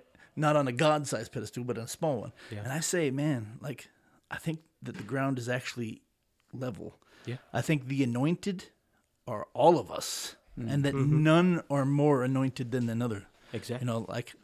I think that's what I've heard from today. Like, I've got that from today. And I definitely agree, because, the only differences that there are is, I guess, the responsibility. So, like in your case, you're the pastor, but if we have that mentality that we're all the same, it's a benefit, and it's humbling. Yeah. Me being in that type of environment, because being a pastor's kid, you get people that, this is the pastor. And from that viewpoint, I appreciated it, because, honor my parents and everything. Uh-huh. And I've always enjoyed that. I've always, liked that, because you want to be appreciated, especially as a pastor, the things that you have to go through. It's a different life. Yeah. It's a big behind the scenes life, of all the things that God's doing in you. But when you have the mentality that we're all the same, it's just that God gave me the grace, or Jeremy in this case, to be a pastor. Mm-hmm. You have a surmountable amount of responsibility on you, but you view everybody the same. Mm-hmm. And what that does is that helps you to view somebody else as if you view yourself. Because really, at the end of the day, that's how we should view people when we're preaching the gospel. Just as they are, you know, they haven't been renewed by Christ. We once, at one point, were not renewed by Christ. We were in the same, and we still deal with this body. We still deal with sin, our thoughts, our minds. We're not in that life anymore. But I completely agree with that saying that we're all at the foot of the cross. Mm-hmm. And it's just the grace and the gifts that God has given us and the callings that belong to different people. But we're all the same. Yeah, absolutely. And that's the gospel. We're all the same. Yeah. You know, there's no black, there's no white, there's no Mexican, you know, there's rich, poor. You're all the same in Christ. And that's the wonderful thing too. It's like I have often told Andrew, it's called the Milk and Meat Podcast, and oftentimes I feel like I'm the milk and he's the meat, you know. But it's like God does work in such a wonderful way where He makes it for everybody. It's chewable for everybody. For those that need the milk, they'll have the milk. For those that can chew on the meat, will chew on the meat of the Scripture. And it's just it's wonderful. It's all done by God, and like just to be able to see that and understand that is. It's such a privilege, and I'm very grateful. I'm grateful to have all of you, and in this upcoming year, you know, whoever else decides to join. Yeah. I know we have a couple of friends that we would like to see on the podcast. One of them says he's not ready, but I think he is. And if he's listening, I hope he knows who I'm talking about. But yeah, definitely. It's been wonderful. It's been a wonderful year, a wonderful experience to be a part of this and to just tackle some of the difficult subjects. And I think more of that needs to happen, more discussions. And with these discussions and with these challenges, that we just point it all out in the Scripture, you know? You know, for the podcast, I heard a preacher one time say, I don't want to be answering the questions that nobody's asking. Mm-hmm. Mm-hmm.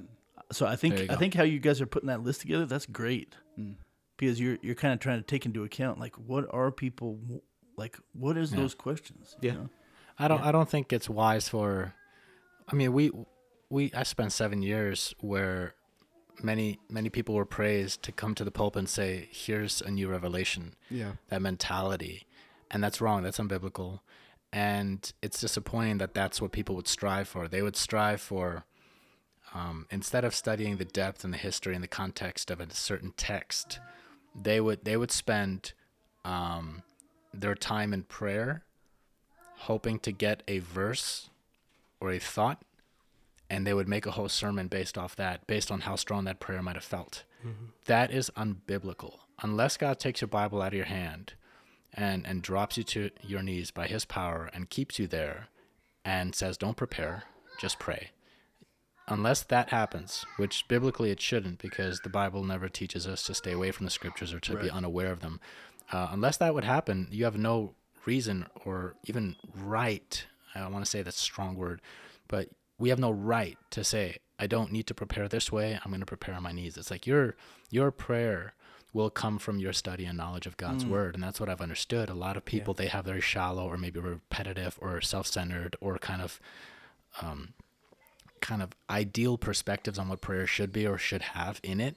But they don't have content in their prayer. It's not biblical content. We're not called to pray what we really want and feel like we really, really want it and hope that we can Christianize the way it sounds so that God might want to give it to us. Like, God, give me a better paycheck and I'll give to more. It's like, is that really what we're asking for? Like, is that actually what in our heart? Because He knows our hearts.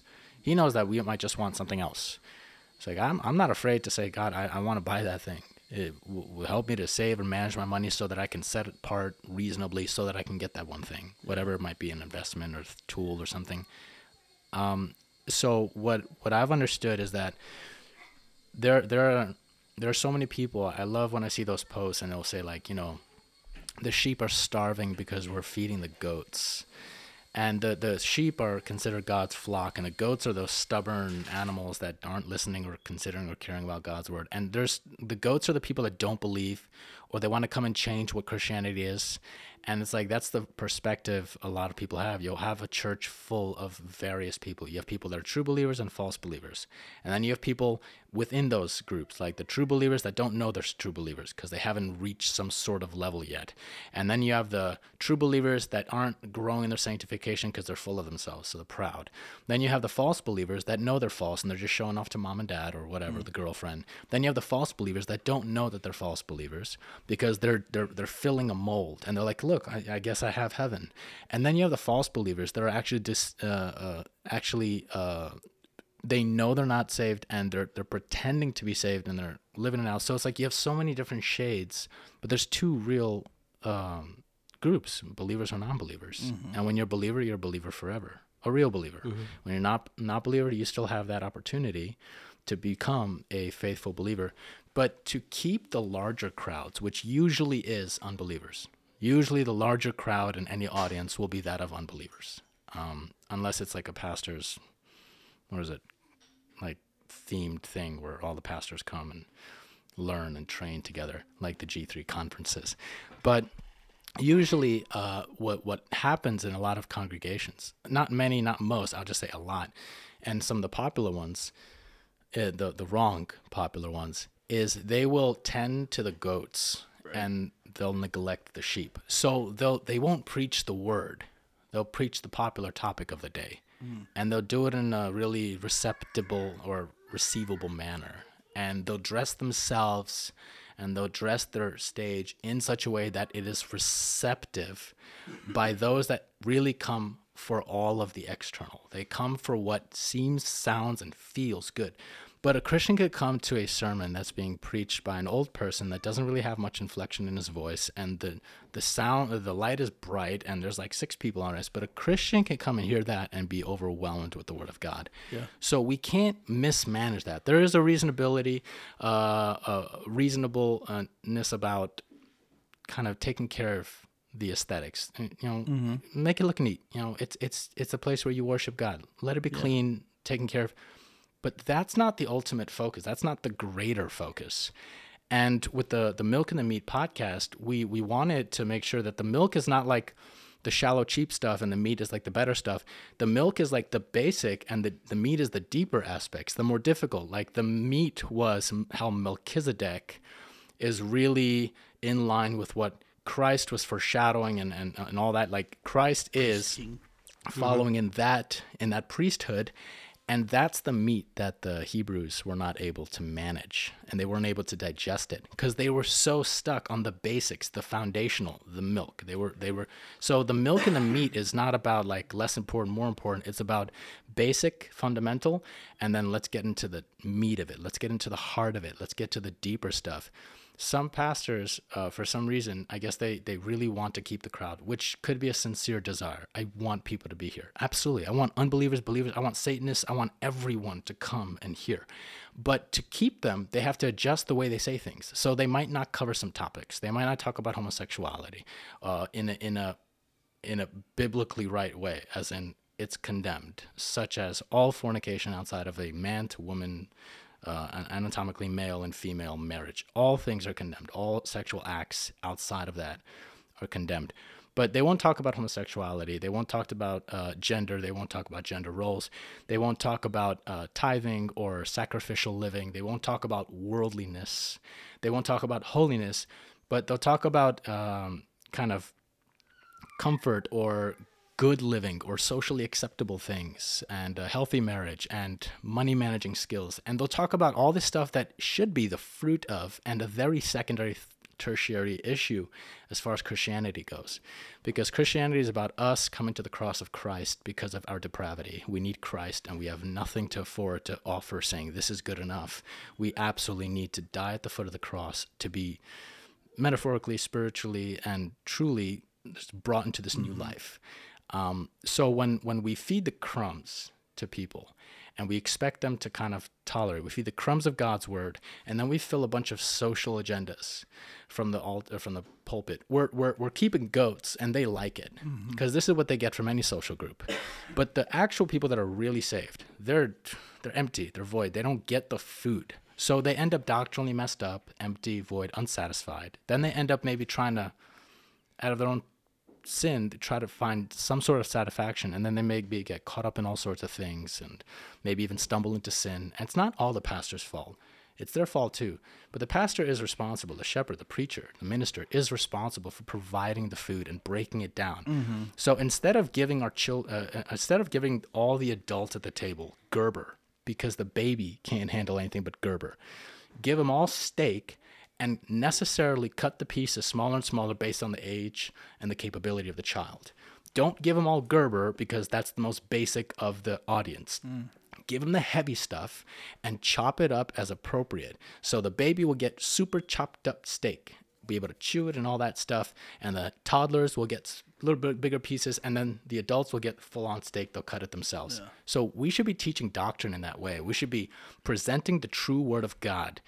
Give it all and chop it up and break it down as God leads you, as you prepare to, as you understand to, as necessarily.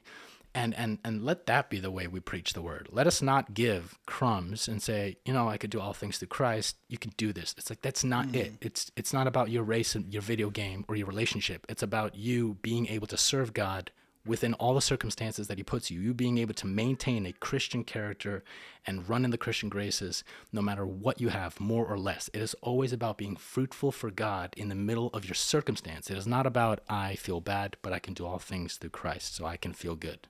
Not about that. So we have to teach the word correctly and have that perspective that people need the meat no matter what, but they also need it chopped up. But they don't need to be given baby food. Right. So it's like that's what I've been thinking, considering, like, how are we presenting the word of God, and how serious are we about that aspect of it? Well, there's two biblical against. There's the road to Emmaus, right, where Jesus through scriptures shows the two guys, you know, the whole thing. And then there's also the Ethiopian eunuch. Yeah. How will I know if nobody teaches me? Yeah. If nobody explains it to me. Like, I think, yeah, you're right completely. We have to be able to, I would say this, we have to be able to cook and cut that steak so that they'll be able to eat it. Right? So take a big topic, a big doctrine. How can we make that understandable for you know, for somebody who's not, you know, totally in this every day like we are, you know, like yeah, absolutely. Yeah. So when are you gonna open up your church, LJ? Oh jeez. You need to edit that. Yeah. What I was gonna say though is that you know, going back to the doctrinal, it is very important because the past two years, even though we've seen it before, but the past 2 years, especially 2020, that's what happened.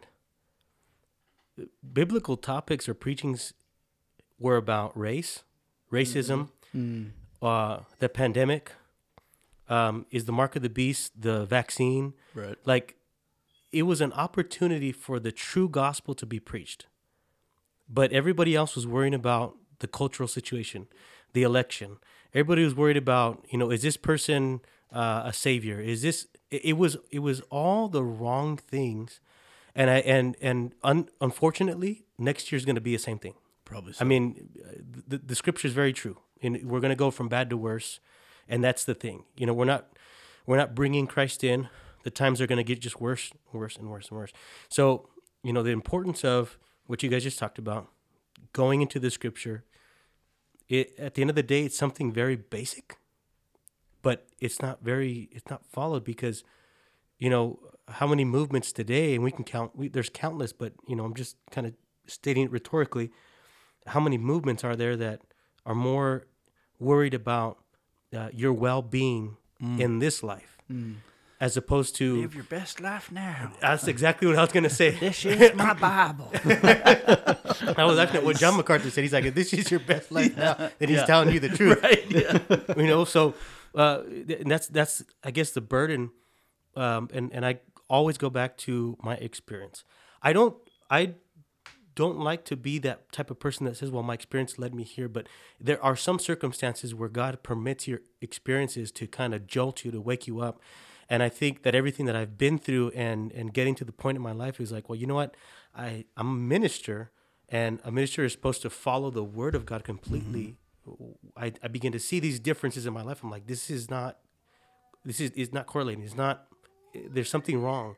So when we really understand that this is what we're supposed to be following, I think that's what we can use to preach. We preach the just true gospel. I had an opportunity to talk to somebody yesterday, and being in this new step of faith and with actual understanding, more understanding where I'm at now, it was very different to evangelize. I was so used to, like what Aldo was saying, there was it's like if I became a businessman beforehand, there was some Jesus in it, but then, okay, now I have to go back to the business that I associate with. And now, the understanding is it's just scripture.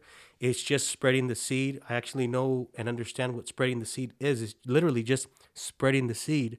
And God is the one that literally does the work. I don't have to have some type of sign at the end that this person understood or this person got it. It's like I was watching, and I watch them over and over again, American Gospel, the first one.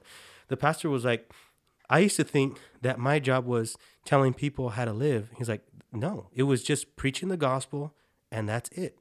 And that's, if we really understand how profound the gospel is, it will touch on every aspect of our lives. We're talking about, we can't preach standards or certain doctrines to people. And that's true because they need to hear the gospel and God needs to save them. But even at that, the gospel is so full, is so profound, it'll touch on everything else. And that's why the Apostle Paul is such a great speaker. And 13 epistles, that's not just anything, but how we see how profound the gospel really is and how everything's connected to Christ. So going back to what you're saying, yes, the doctrine is so important because if not, we're going to get back to things that really are important in our human lives. And like, for example, go back to racism. That shouldn't be in us because the fruit of the Spirit should show. So you know what I'm saying? Those things that are incorrect in culture, we shouldn't practice them because we are already called of God. The Holy Spirit should be in us, and we shouldn't practice those things even though we fail. And that's why I think preaching of the gospel is so, the doctrine and the gospel is so important. So that way people can see and really realize, just like we experienced it, hey, there is something wrong. There's a difference. And that's what the doctrine does. It brings out the difference. I've never been a big fan of David Platt or Matt Chandler, and like both those guys have really hit that social gospel thing. Yeah. It's like and Platt's church is like imploding right now because of where it was. I remember when David Platt kind of blew up. I don't remember. It was like one or two sermons around the time when you came out with the book Radical, and I enjoyed it. It does talk about complete surrender to God. Yeah. So he's a Bible teacher. Yeah, he's faithful in the Word of God. But what happened with the social gospel this last 2 years is it affected a lot of people, and they, out of their unwillingness to kind of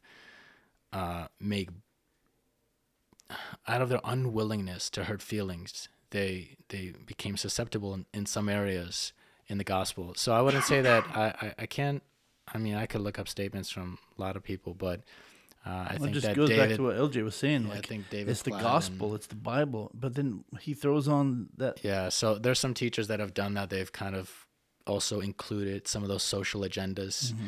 And once that happens, like I can listen to it, but honestly, I really just want this word. I want to understand what social agendas are.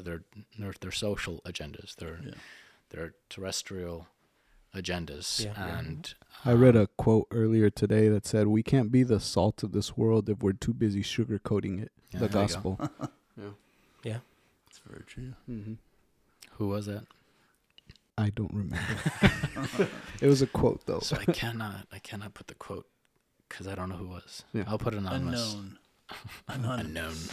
A Christian. Milk and Meat Podcast. Yeah. There you go. All right. Anyone final words? Hopes for this next year? Ideas? Thoughts? Before we start closing out? I just, first off, thank God for, again, this opportunity, this platform to be able to give the message to anybody that'll listen.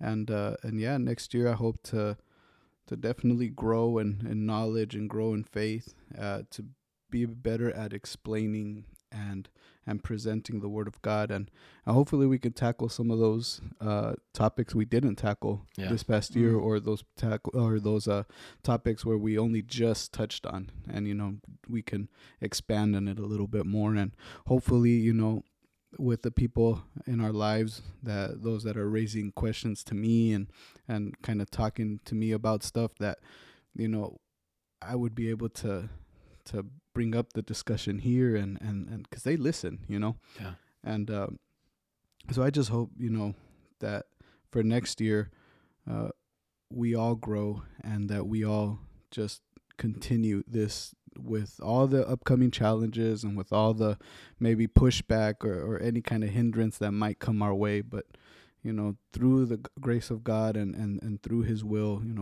we'll be able to tackle any subject, any situation. Yeah, whatever comes up. Yeah. LJ, anything? Well, I'm definitely grateful, that I've been able to join you guys, and I'm grateful for this year. I know we were talking about it, and Jeremy was like, can we praise God that this year's almost over? And I agree with that, because even though we know that the year per se is just a humanistic way that we, go from one year to another. But I am very grateful for this year. A lot of the things that I went through, some of the big changes that I had that came to my life, after going through certain things for so many years, it's been very, very good for me. I mean, with any changes, you go through a lot of pushback, a lot of challenges. But for me, I always go back to, if I'm serving Christ, it's all worth it.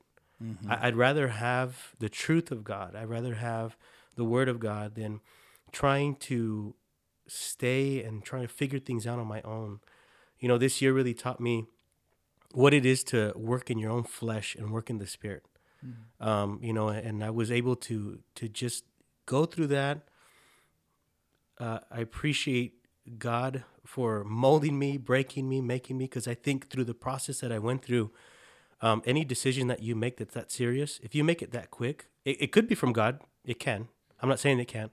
But for me, in my own personal life, I appreciate everything that I went through, because I think God did have to mold me and break me and make me the way that I thought, the things that I had in my heart, the way that I saw things, every single aspect. And so now that I'm here on this side, I'm very grateful for 2021 and how God gave me the courage to make that step and go forward.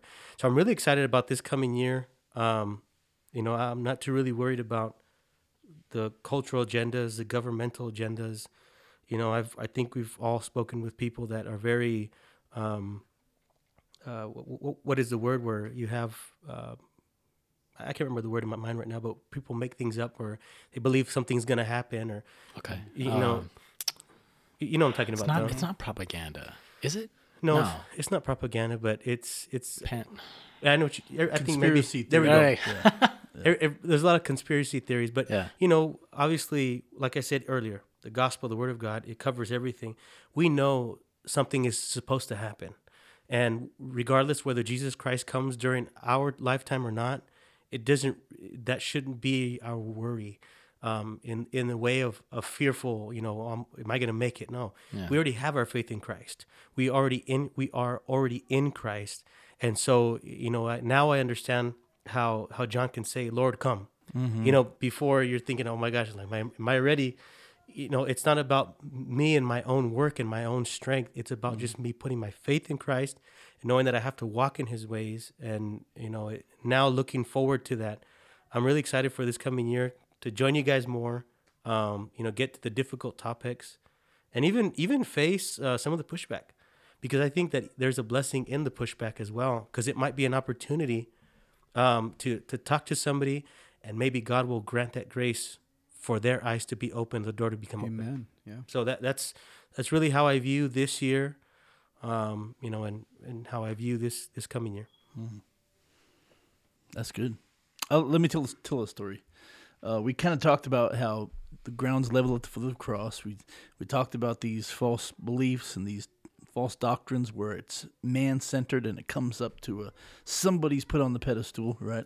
We even talked about the marriage stuff and how we've just out of habit and tradition we view like this officiant, this pastor, this preacher, reverend that's, you know. So to go along with that theme, the power, what I believe, and this goes for any year, so if we're looking at last year, it's okay, but because it goes for any year, the power is in the Word of God, complete and total power, right? Not in the person who's wielding it. So I always look at it like this, because I worry about not giving a good message. I do that. I worry about that a lot. I worry about that I'm going to fail. I worry about I'm going to say something wrong. I worry about I'm not going to be exciting. I worry about all sorts of stuff, right? But then I remember this story that I heard of this communist country, right?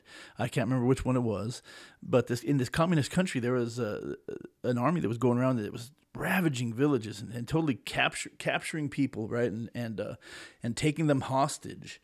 Well, there's this traveling communist army had gone through this village that had a church, right, and they ransacked the village, burned the huts, destroyed the church, and took all of the Bibles, right, and they took the Bibles, and not only did they take Bibles and other, valuable goods, but they were taking slaves as well, right? So they took a number of people, but this one man was in slavery to them, and his job was to clean up the toilet paper, right? As they're out in the jungle, as they're out in the wilderness, they would use the bathroom and they would wipe with the Bible pages. Like that was their toilet paper, right? And so his job was he had to go clean that up in the campsite. He had to clean that up after the soldiers had used the bathroom. That guy came to Christ by reading bathroom paper. Wow. And it was like, that hit me like it's all God's word. Mm-hmm. Like for us delivering it, we just have to be clear. Exactly. He had to read words on a page. He had to see them, and it was clear to him, even though it might have had other stuff on it, right? Yeah. So my job is to be clear, and my job is to care about the people, and my job is to be faithful to the Word of God, and that's it. Yeah. And I can kind of just take off that coat of all these expectations that I think that I have, conspiracy theories that are in here, right? It's true. Absolutely. Wow. That's beautiful. Yeah, taking off that burden of having to do the work in the human heart. Yeah. It should be humbling and relieving in its aspect. And we burden ourselves to make sure that effect takes place or it looks a certain way, and we might end up producing false converts or hypocrites just saying act, do, dress, and they do that, and they're not believers. And they think they are because they act, do, and dress. So it's important for us to realize, like, the gospel is the power of God unto salvation for all those that believe. Yeah. Whoever believes in his heart and confesses with his mouth will be saved. That's so central to what we're doing on this podcast as well. It's like we really, really, really want to hammer that and explain it and stretch it and just highlight it for everyone, like, We've been saved when we heard and believed the gospel. What happened around that can color and that can animate our experience. But what happened in it is the Word of God made its way in. And it's not because we were good enough, because I was an addict, I was a thief, and I was a miscreant while I heard and believed the gospel. So what happens in our life when the gospel comes in and does its work? We become followers of Christ. We have the Christian graces that we begin to see articulated in our character, in our lives. We literally begin to have holy affections. Like we desire that. I mean, that's a miracle, but because some places say, see, it's because of this, it's like they give the credit to all the wrong stuff. And when you get the credit to that and you believe it, then you start running towards that, and that becomes your idol. And now it's like, it's because of that. It's because of that. It's like, you've just elevated man's work or maybe man's response, or maybe man's self-decoration, or maybe man's efforts to the purpose of why that person's salvation took place. It's like, it's God's gospel. It's his work.